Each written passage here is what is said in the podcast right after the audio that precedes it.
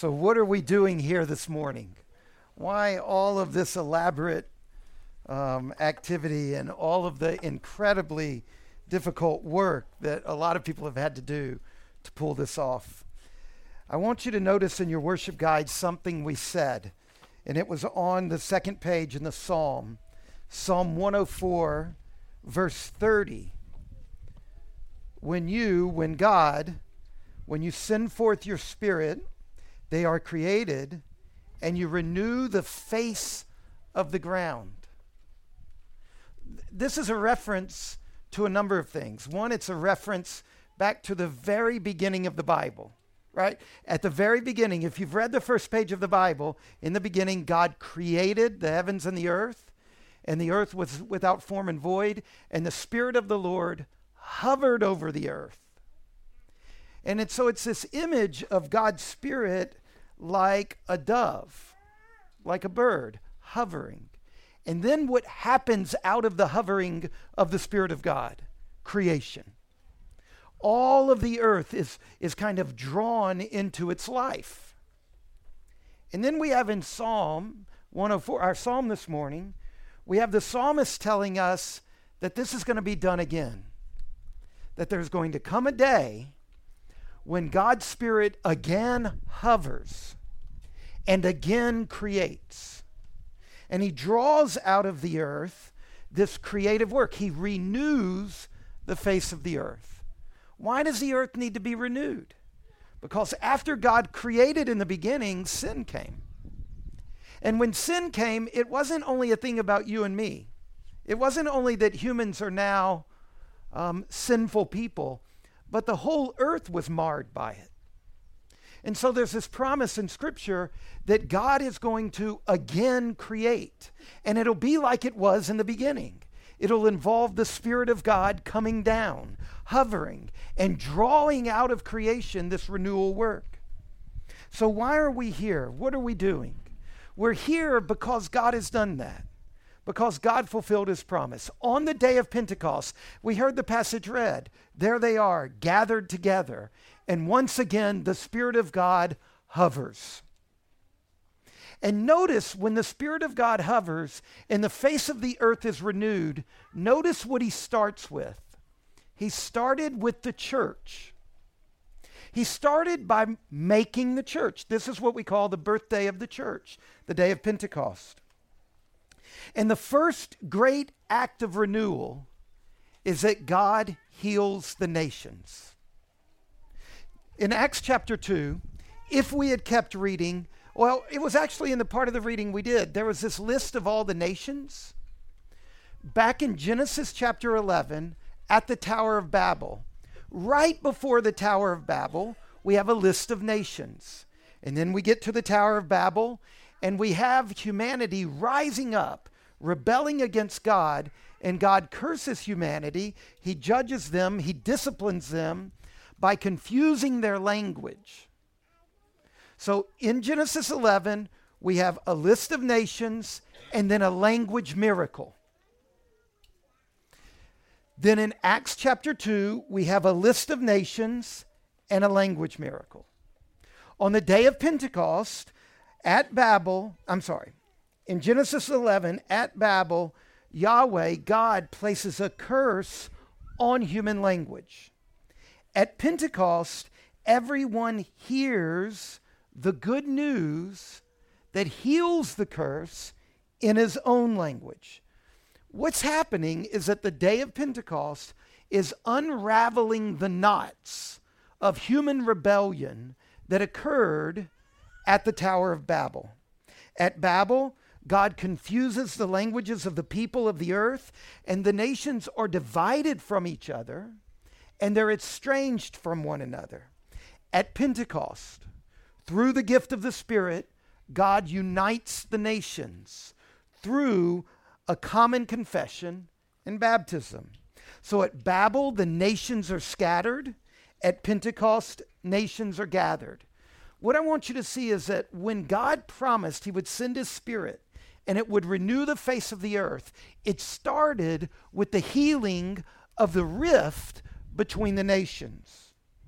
If we had kept reading in Acts chapter 2, keep going on in the chapter, we would see that at the end of the chapter, this group of people from different nations who have just heard the gospel, it says they devoted themselves. Who's the they?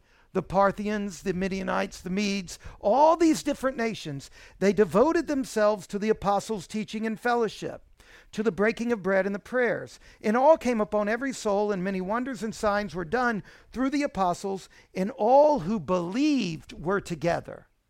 Do you see what brought them together? What brings them together is the Lord Jesus Christ and their common devotion to him. They, they who believed were together and had all things in common.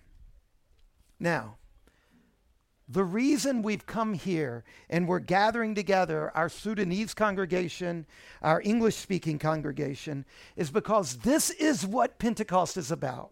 It is about God knitting us together in one body through one spirit and one baptism because we are devoted to one Savior, Jesus Christ. In other words, through the Spirit, the church becomes the one and only United Nations.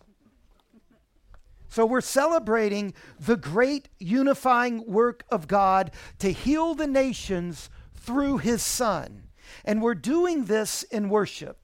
Because in Acts chapter 2, the day of Pentecost, it culminates in worship. Because that passage I just read to you, they devoted themselves to the apostles' teaching and the fellowship, to the breaking of bread and the prayers. That's a description of worship service of the word and service of the table. This is the first description of the first church at its first worship service. That's what Pentecost culminates in. It culminates in a worship service. That's what we're doing here this morning. So there are things that are just like they are every Sunday for us. We're reading the scriptures, we're reading the Psalms, we're gathering together, we're confessing Jesus as Lord, and we're doing this in a common worship service. Now, Acts chapter 2, the first Pentecost, doesn't stop there. It doesn't stop with this because you'll notice that it's worship that's marked by a feast. In the Bible, you cannot find a worship service that doesn't have food. All the way back, the world broke in a meal, and God heals the world at meals. But not just any old meals, worship culminating in a meal. And so when the early church gathered in homes and they worshiped and then they shared a meal together, we can't we can't pull off a full meal every Sunday.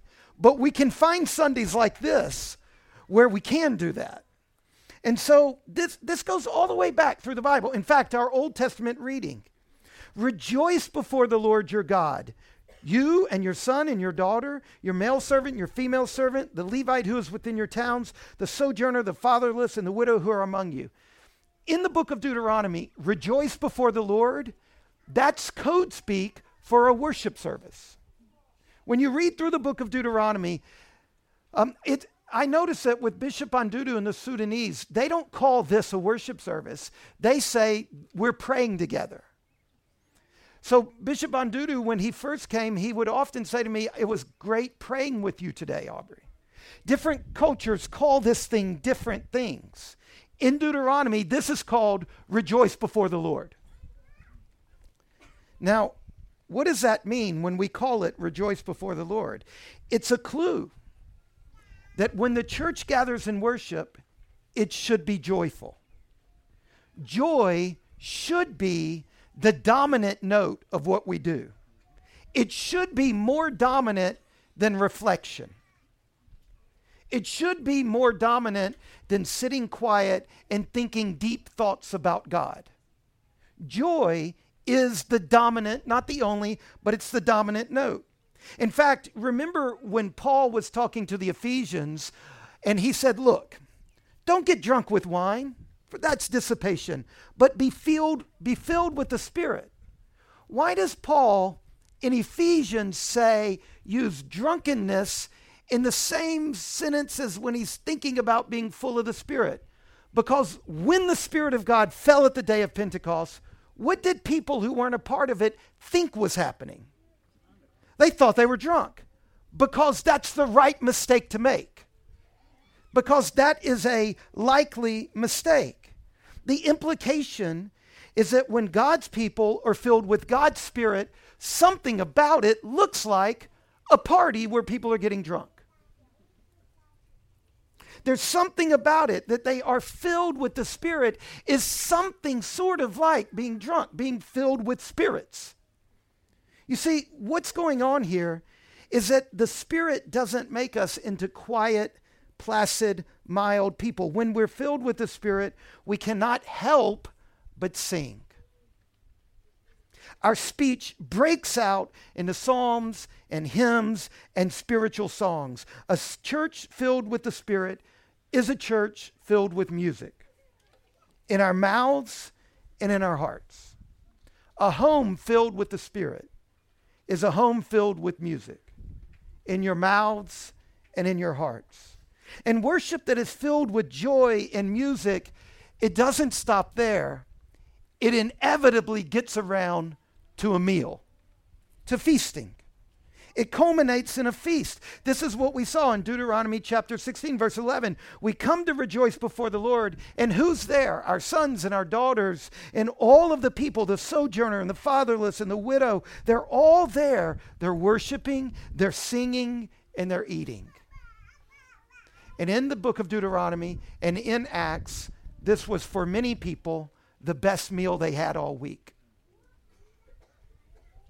That's why we're doing this. That's why we've been asking you for a month now. Make the best food you know how to make. Let's gather together. Let's eat a meal and let's sing these songs. Throughout the Bible, God tells his people that a few times a year they should change their rhythm. They should make a journey and they should have a worship service that involves a full meal, a great meal not just leftovers. They should pull out all the stops. They should have steak and lamb and wine and dessert. And it should look like a real party. And who should be on the guest list? The rich and the poor, the, the citizens and the immigrants, the sojourners, the all the generations, the parents and the kids, they should all be there, feasting before the Lord. A church that is filled with the Spirit is a church who, whose worship culminates in joy filled feasting within a diverse community, united by its common confession that Jesus Christ, his work on the cross and the resurrection, this is the only hope for renewing the face of the earth. That's what we're doing here this morning. So it's going to be like we normally do, but it's also going to be different. We're, that's the end of the sermon. For example, that's just like normal, like five minutes. and now we're going to baptize. And after we baptize, we're going to have communion. But communion is going to be like the very first church did it. It's going to be a full meal. And in the middle of it, we're going to get everybody's attention and we're going to remember who's the bread of life who's the wine for the life of the world. So that's it for me.